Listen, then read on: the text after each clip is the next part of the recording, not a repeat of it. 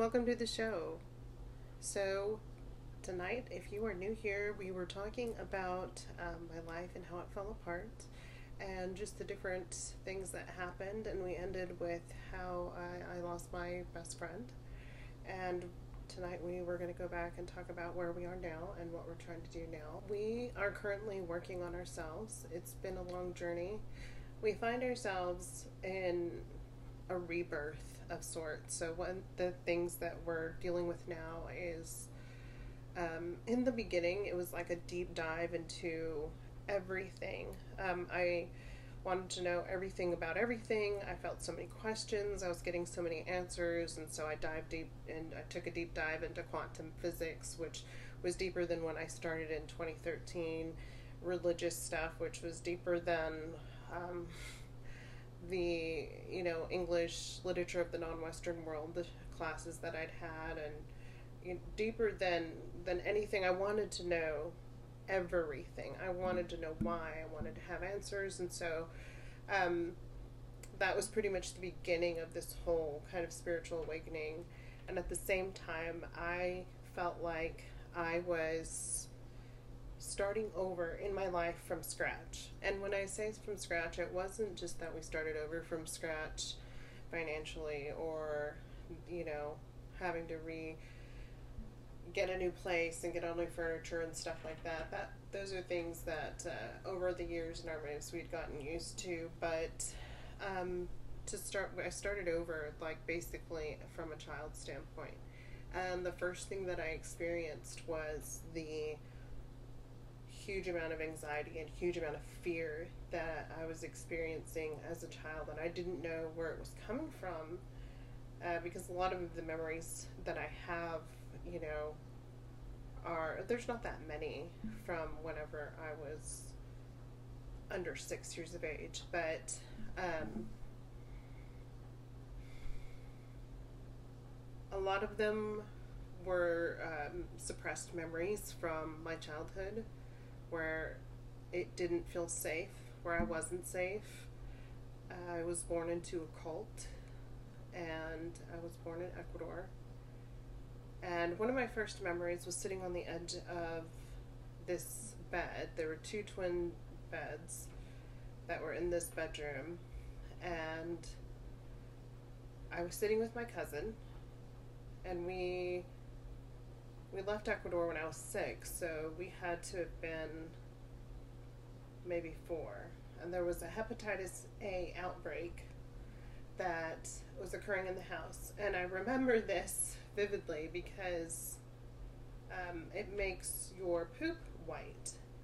So I remember being fascinated that the poop was white, and I wanted to know why it was white because it looked like chalk in the toilet. And I remember having these thoughts being that little.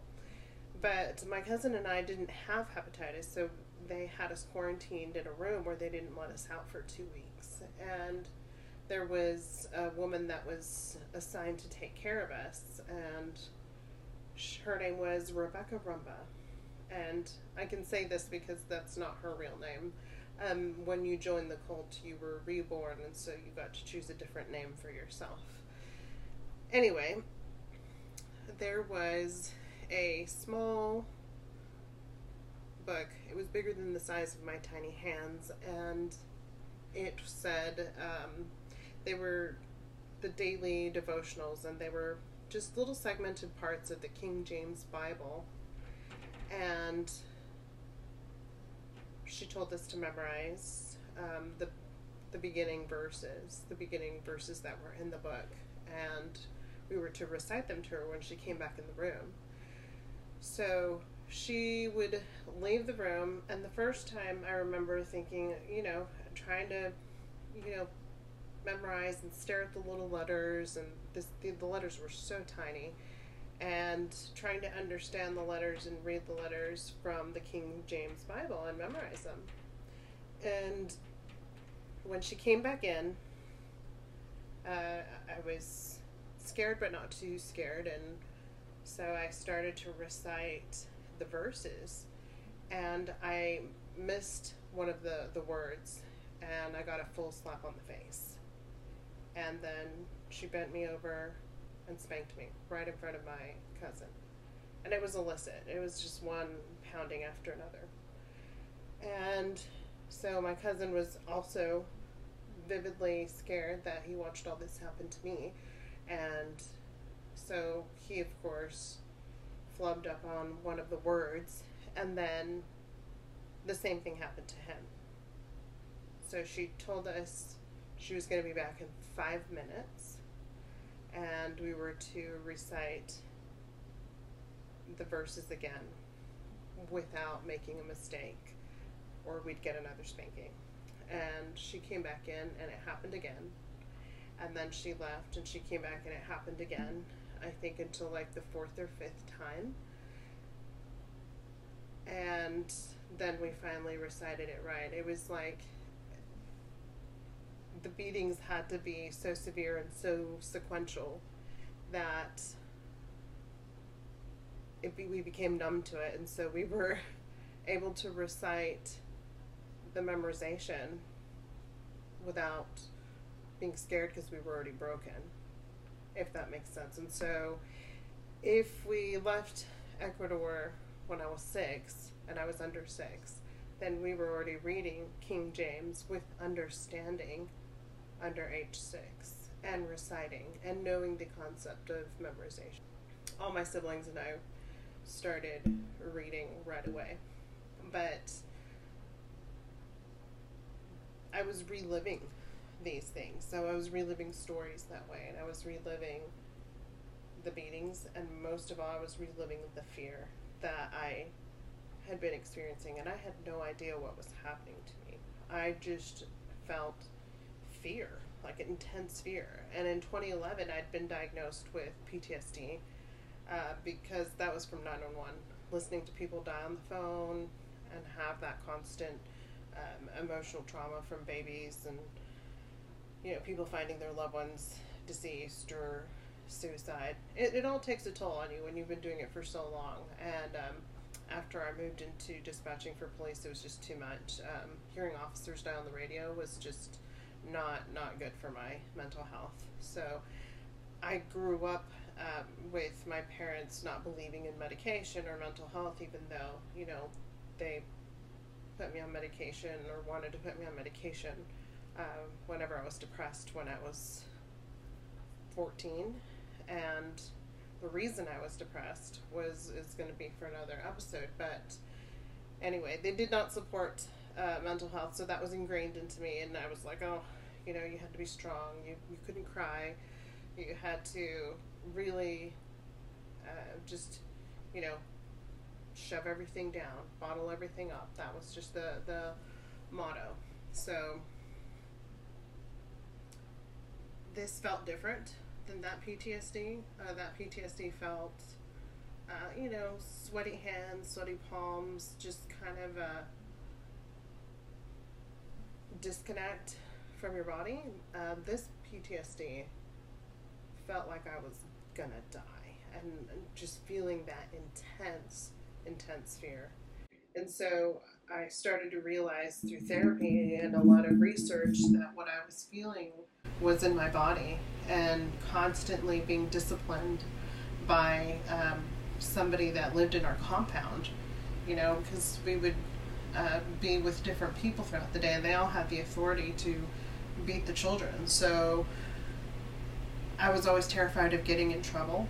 Um, my parents were one of the leaders of these cult group homes, and so they always naturally had a little bit more. In other words, people would be harder on us than other children because we were what they called the leader, the shepherds of the home, and us kids were supposed to be examples to the other ones. So whenever we did something wrong, we got um, punished more severely than the other children. So, reliving the intense fear of always having to be super on your toes, ready for the next whatever was going to come at you. Um, the same woman that um, was beating us for not memorizing our verses correctly or reciting them correctly used to walk around the table and all the kids were eating. And if she caught a child with their elbow on the table, she'd pick up their arm and slam it on the table. And she wouldn't say anything. She would just sneak around the table, just hoping to catch somebody, and or a child, a small child, That then she would do that. So I was reliving those fears, the fears of always, you know, getting ready to be hit or hurt in some way. Um, so after after that kind of passed, and that was really difficult. I thought I was losing my mind, um, and having to work full time was really difficult while this was going on. But I, I had to continue to support my family, even though I was having severe mental health um, issue that was secondary or, or spurred on by, um, you know, um, brain bleed, stroke, or spiritual awakening. I mean, you can, it's probably all of the above, but um, it was so difficult. And I can say that, you know, as hard as I am on myself for the things that I see as shortcomings, I look back at the recovery that I've made and the ability to bounce back from this as being, I must be an incredibly strong person because of what I went through and how I've been able to overcome that. And really, that is 100% of why I'm here. Because when I had um, my awakening out right after surgery, I felt like, and this is all that I kept hearing, was that it was about the message. I kept hearing like it, not like hearing as in, you know, something audible, but just more of that nudge, that thought that the important thing about what I was going through and what other people were going through was delivering the message because we're all so similar and we're all experiencing this life. And it doesn't matter what kind of message comes out from whom, it's going to resonate with somebody, and somebody needs to hear it. So, me going through all this stuff is really, really, um, as hard as it was, and as difficult as it's been to overcome, it has to be for somebody. It has to be a message to help somebody get through what they're getting through in this life. And so that's really why I'm here, and why I'm doing this. And there's so much that I've gone through, and there's so much that I've learned, and there's so much that I feel is valuable for other people because part of what I've been learning is you know, there's so many gurus out there, and there's so many manifestation coaches, and there's so many people that are on the spiritual journey, and they all have a different way of doing it, and that's okay. That's part of the message, right? It's going to resonate with somebody. Because the whole point of all of this is really to get you well, to get you over that hump that you need to get over so that you can leave your old self behind. Because you know at this point if you're where i am you've changed. Your old self has really died or you're still in the midst of finding it but you're doing a little bit better. Um, you've lost all your friends and family. Everyone thinks you're nuts and you think you're nuts too. Um, but what's new here? You always kind of thought you were nuts because your parents are nuts. So here you are and you're like, well, what's next? I mean, I don't know about other people, but I went through this whole, not just physical rehab, but spiritual rehab. So if you're like I am, and you, you've gone down the rabbit hole, you've had to recover physically, um, and you know, I don't know if that's the way it is for everybody. Lots of people just have the spiritual symptoms, but I had physical physical symptoms, not only ones that I needed to rehab like speech and thought process, but it was literally my brain changed overnight and I started to experience fear, things in my body like my body was and I were so disconnected and I didn't realize that until I had no control over my body and it was just going through all this fear by itself, you know? And um, so I went through that part.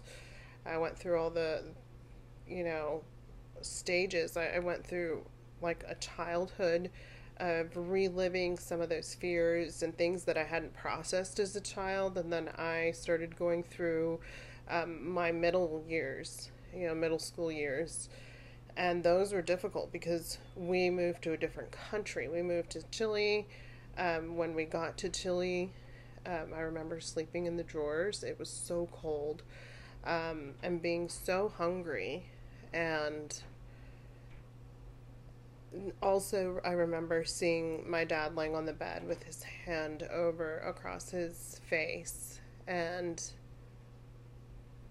I could tell that he was having such a hard time.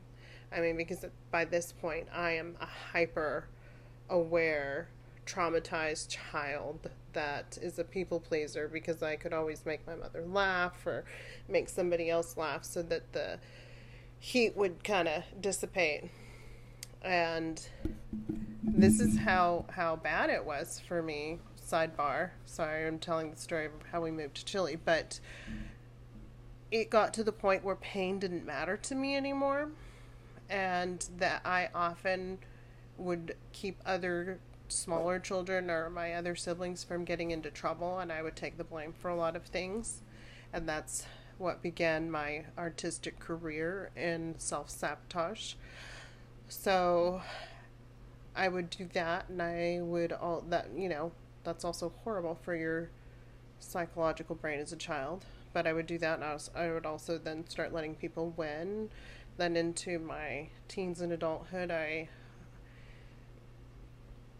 took on babysitting duties way too much for my nieces and nephews. I bought them way too many food and outfits and helped my siblings, and to the point that it just, you know, it drove a weft between myself and my husband and our finances. It was a lot, but I digress. Back to um, what I was experiencing. Uh, anyway, we're in Chile I could tell that my dad and my parents were having a hard time. I didn't remember seeing much of my mother, but that's um, not unusual. I don't remember her a whole lot growing up. Um, I know that she, uh, it was always she was always pregnant. I am one of seven, and I'm right in the middle. And my dad has a child outside of uh, the marriage. I used to call her my uh, dad's love child, but it really isn't true um, when we were in Ecuador, uh, the this cult would encourage what they called flirty fishing, and this cult is called Family Christian United now, and it used to be called the Family or Children of God when it was created by Berg um, in California, Huntington. Anyway, um, it was encouraged that you flirty fish, which meant that you showed the love of God to men in exchange for donations, i.e., and or money. Um, it was very prevalent all the way up until the 90s. Uh, there's a lot of paraphernalia out on the internet, and because they would, you would tie it like a franchise. You know, you would tie it to the main office, and you would have your own little uh, sect there and you would pay the home office like a period scheme for um, tapes that had music that they produced in studios. I mean, it was this is a big racket, a big organization.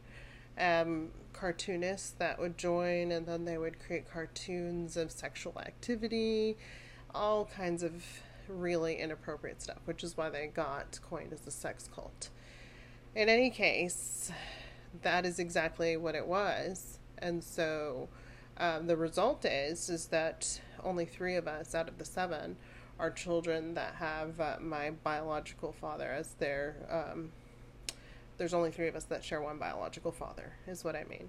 And you can see why I, I had a lot of issues with uh, my family in wanting to come out and talk about this because this is really painful and something that they are really ashamed of, and I was as well. And it's difficult for me to talk about as well because growing up in my preteen years when we had returned to the United States, like this was something that was a super shameful secret. And it's shameful even for my family to this day. But it was also encouraged in the sex cult that you shared with other people that didn't have partners so that people didn't feel lonely because, you know, people are the bread and butter of any organization. You don't want to lose people because they're lonely and can't find somebody to sleep with. So, um, my sister is a product of one of those situations, and my other sister that belongs to my father is also a product of one of those situations and it's very complex but he did have another relationship while my mother was off having her flirty flishing relationships.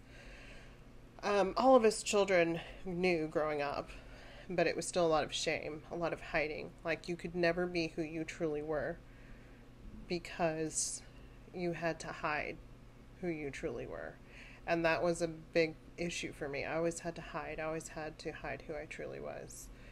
And it, made a big difference in my life. I wasn't able to be authentic because of that. And so I struggled growing up, even into my adult years, with that. But um, I guess my life is half over because I had a midlife crisis, when, and that's usually why, is because you can only spend so long before your soul or your spirit is like, had enough and it definitely had enough with me. Anyway, um, other things that I experienced is um, I did go through my preteen years, and it's very, very interesting because, you know, while I'm in therapy and while I'm doing like cognitive behavior te- techniques where you become really self aware and you step back from, you know, the whole scenario and you're, you're the observer you start to realize that some of what you're feeling isn't you. It, you're reliving or you're having these emotions coming up that you didn't deal with or that you suppressed. And so here I am having all these emotions and acting out and seeing myself have these things come up in my body, like the uncomfortableness in my chest and my body, everything. Um, because I'm this ratty teenager mentally and I'm going through this.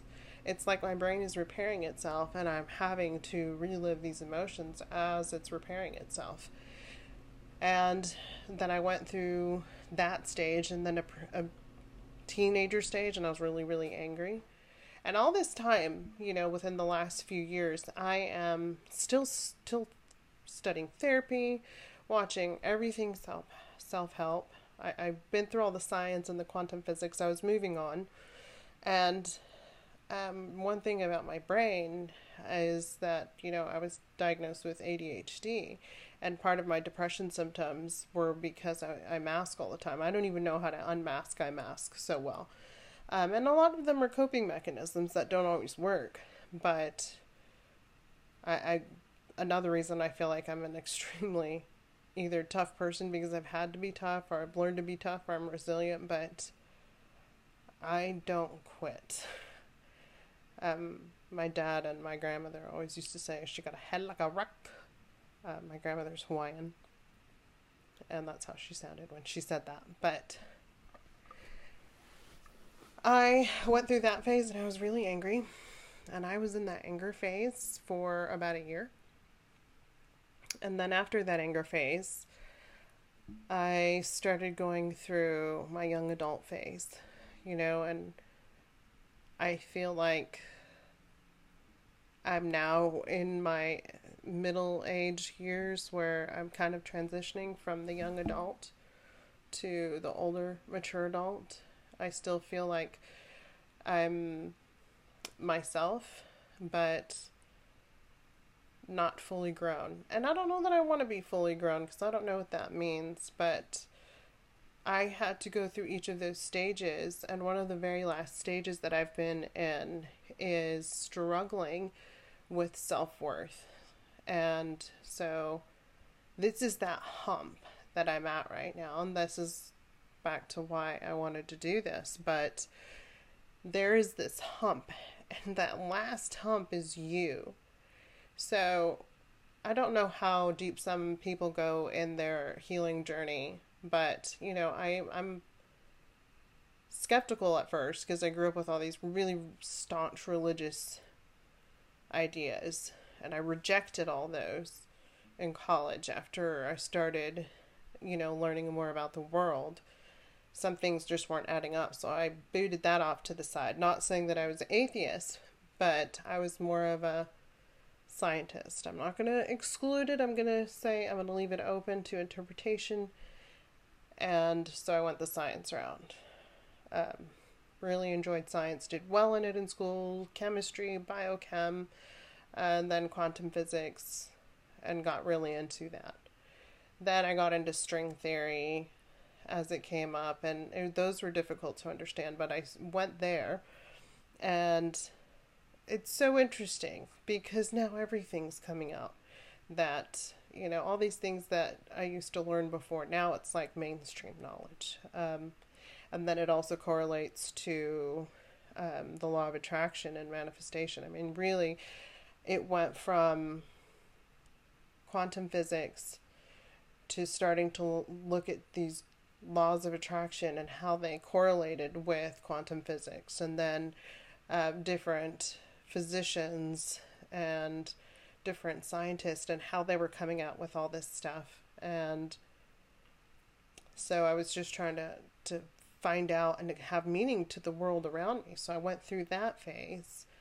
And then I really got into the phase of listening to different people um, talk about life after death. And since I'm kind of like a scientist a researcher and a detective, I you know I look for common denominators, and so finding a lot of the common denominators, I started to realize that there is more to all this, and there's different layers and different dimensions, different things, and um, you know, and I think everything comes up for a reason. This is just a little sidebar, but I I read that you know we see like a point zero zero three six of the visible light spectrum. And if I had known that years ago, I'm very practical in some ways, and if I had known that, I would have been like, oh my god, of course there's aliens, of course there's anything you want to imagine, because if we can only see that little, we have no idea what's going on in the other realms, especially when you, you understand quantum physics and how we're all vibrating at different frequencies. It's so that would have helped me a lot back then. But I figured this out later, and that's okay because everything comes up as it's supposed to. But where I'm at right now is struggling with that hump of self worth, and I'm trying to figure out how to get past it, you know? So I did the inner child work, right? You know, I went through all of that stuff. And then I went through all the texts and religious texts and ancient aliens and all of it. You know? Um, saw the movie Everything Everywhere All at Once. Yeah, that's really how it is, uh, to a lesser degree. But at the end of the day, you know, you figure out this is just a game that you're playing. And what's the point? You know, I was struggling with what's the point, and that's where I just recently was like, what's the point? And it's funny how you can just keep going and going and going and going, and it always just keeps spiraling back to you. So the point is that there is no point. We give it meaning. We decide what we want. We decide what we want to do. And then we make a game worth playing and a game worth living. And I really understood polarity in that instance. It all came together. That you can't have, you know, the light without the darkness. You don't know what good is if you don't have the bad to contrast it with. And the only reason that I still wasn't moving forward and I still wasn't getting to where I needed to be was because of this hump. And this hump was me. Me blocking myself from receiving what I know I deserve to feel cognitively, but do I know that inside? I don't know. So I'm I'm looking at the childhood stuff.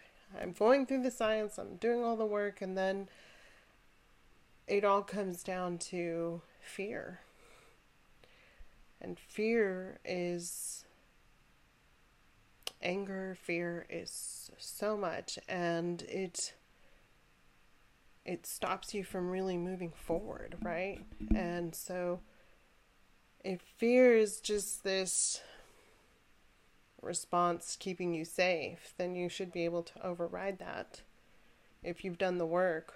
So where I'm at right now is, you know, scared to death, but hey, let's do it anyway To kind of attitude and um I still struggle with the self worth. Like, uh, I, I start to experiment. Um, part of my struggle with self worth is, is weight.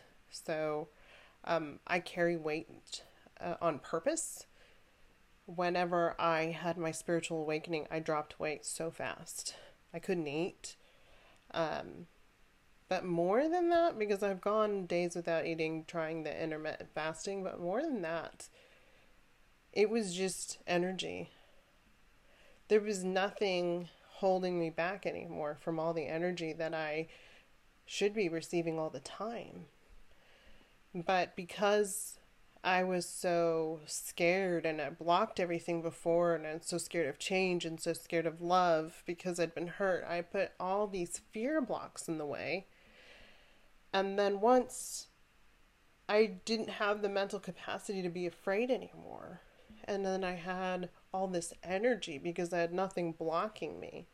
It was like everything just came off.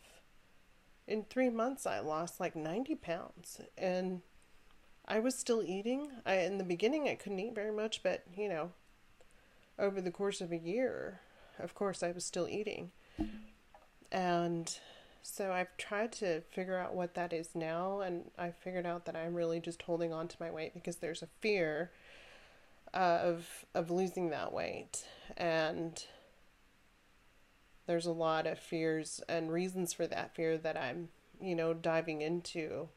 Um, part of it is that I don't want to feel too attractive. I wasn't allowed to be attractive. I couldn't be prettier than my mom, or my dad would criticize me, or my mom would criticize me if I uh, thought too much of myself or I looked too pretty. So there's that part of it. And then there's also that I was assaulted from 12 to 14. And when my parents found out, my dad beat me. He called me a whore. And my mom stood by and watched, and she gave me so much shame. I took on so much shame. I was speechless. There was nothing I could say, do, or to explain. And I was 12, and he was 24. He was my cousin I had never left the house. We were still being homeschooled. I had no idea about the outside world. I wasn't going to public school. I never left the school grounds. I never hung out with anyone besides my family or my cousins um, or other people that came by that had recently left the cult. I mean, I had no clue other than the uh, sex graphic whiteboard dry erase markers uh, of, you know, the fallopian tubes. I mean, that this was our education, and my cousin was already working at the bars, already had girlfriends. I mean, I was groomed, and I was told to be quiet, and I was. And whenever I had my awakening and I told my parents about it, and I blamed I was angry that nobody let me talk in the way that they treated me. And so um, they didn't like that either. And so I stopped talking to them over that. But I hold on to the weight because of that, you know, and I've been sexually harassed my entire life. And I think it's, I, I mean, honestly, I feel like it's because I maintained a victim mindset from that point on. And so I was easy pickings. The good thing was is that I was also smart enough to stay out of trouble. Um, whenever I was 16, I was working as a waitress uh, really early in the morning at Holiday Inn on the east side of town, and it had a dining room. I had to be there at 5 in the morning, and um, because we had school all year round, I'd already graduated, and this was uh, my first job. And so I worked breakfast. Well, it was on the highway, and that's why on the east side is uh, where uh, people would come in and the truck stops. And there's always, it's Texas, right? This is where I grew up, and deer hunting season, they would go not far into Colorado and New Mexico, and then they would come back to Texas hauling deer. Well, it was uh, old hunters, and when I say old, I was 16, and, and they were probably in their 70s. This white man, um, and I say white because uh, it's, it is. He offered me, he said, I will pay you a hundred dollars if you kiss me anywhere I want you to. And so, you know, I learned really quickly to kind of just like giggle, walk away so that it's not such a big deal without being antagonistic. But it was really hard, and I would get those kind of things all the time. And there was not really anyone to, to look out for me or to protect me. Um, the next job I had, um, the manager took me into his office, and I was 17. And he asked me to give him a blowjob under his desk. So I left that job shortly after, and I started to realize that I left every job for, for being sexually harassed in one way or another. So that that's happened to me my whole life, and that's part of why I keep that on. But it really affects, you know, I feel like I'm I'm not in control. So and not feeling in control is is hard for me because we are always in control whether it's underlying conditions or the way that we actually are feeling at the time, whether we're conscious of it or not.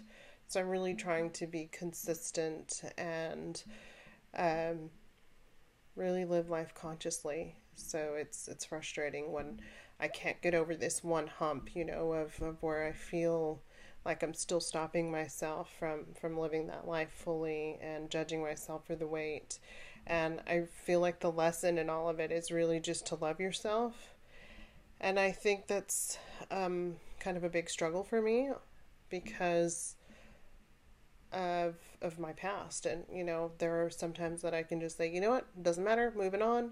And then there's other times where you know looking in the mirror at you know the cortisol abdomen and um, the the body shape is is like really hard for me to sit there and love myself over it. And I know that my mother had the same problem and that her mother was always really critical of her over it. And maybe her mother was to her too. So I am very careful not to criticize my daughter at all. I, I really support her in however she wants to be. Um, and maybe that's where it'll end, you know but I want it to, to really change within me as well because even though I can tell my daughter that or not tell her that, she still sees me and she still has that example. So I want her to be able to see that I can get over it and that this is something that I can accomplish. And so this is like um, my last hump, and um, I am really ready to, to get over and really start getting out there. And part of uh, getting over the last hump is uh, just kind of accepting myself for where I am and then following through on posting this stuff and sharing with people because connection is hard for me and so is vulnerability. And doing this is a really good exercise for me. And I try to do something that I'm scared of doing every day. And I do it to the best of my ability and my authentic self, which means that I'm not trying to mask or or do something else. I'm completely and totally my eccentric, weird self. So I hope you guys, whoever's listening, find some solace that you're not alone in all this. And hopefully, as we move through these episodes and things that um, I talk about and things that I talk about with John, I promise he exists. Um, he's just working, so that's often the time when I get to record, and he'll be back he's done some stuff with me, but we're just practicing because um, even though this looks like maybe I quasi know what I'm doing, I don't, and I'm getting there. So, um, thank you if you're listening, and hopefully you tune for next time. There's a lot of things that I want to share, and I'm going to be sharing. I have this show where you get your podcasts, and um, my website is KianaLambertWaggoner.com, and that's W A G G O N E R. And it doesn't have a whole lot on there, just a kind of a link to these podcasts. I'm working on stuff and working on my YouTube channel. So um, when I release a podcast, I also release it on the YouTube channel. Um, along my journey and even before this, I was really into um, a lot of man- not manifestation, but a, a, lot of visualization that I did on my own, just naturally. That um, my higher self or you know my spirit, whatever, would automatically things that I thought of, things that I've done to soothe myself over time that have really helped. And then um, my parents also did controlled remote viewing, and so I'm really familiar with that and, and got into some of the the different kinds of spiritual things because of that. Anyway, I'm going to start doing a lot of uh, manifestation affirmations and visualizations. I don't know if visualizations are going to work for everyone. They really work for me though and I'm very talented at guiding somebody through uh, some meditation and some visualization affirmations, things that work for me. Um, especially with my ADD, it's hard, so I have to be really detailed and guide myself um, on these uh, meditations. And with each one, I'll talk about the background and how they worked for me, but that's going to be something separate from the podcast. So, um, I hope you enjoyed this.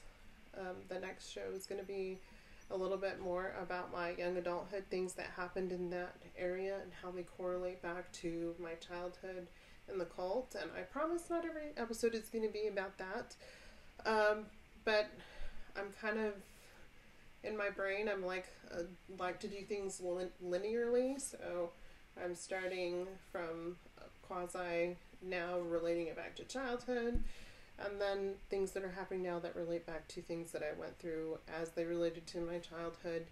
And that may be um, an ADD way of doing it, but I hope you can follow along. Thank you for being here. Have a good night. Bye.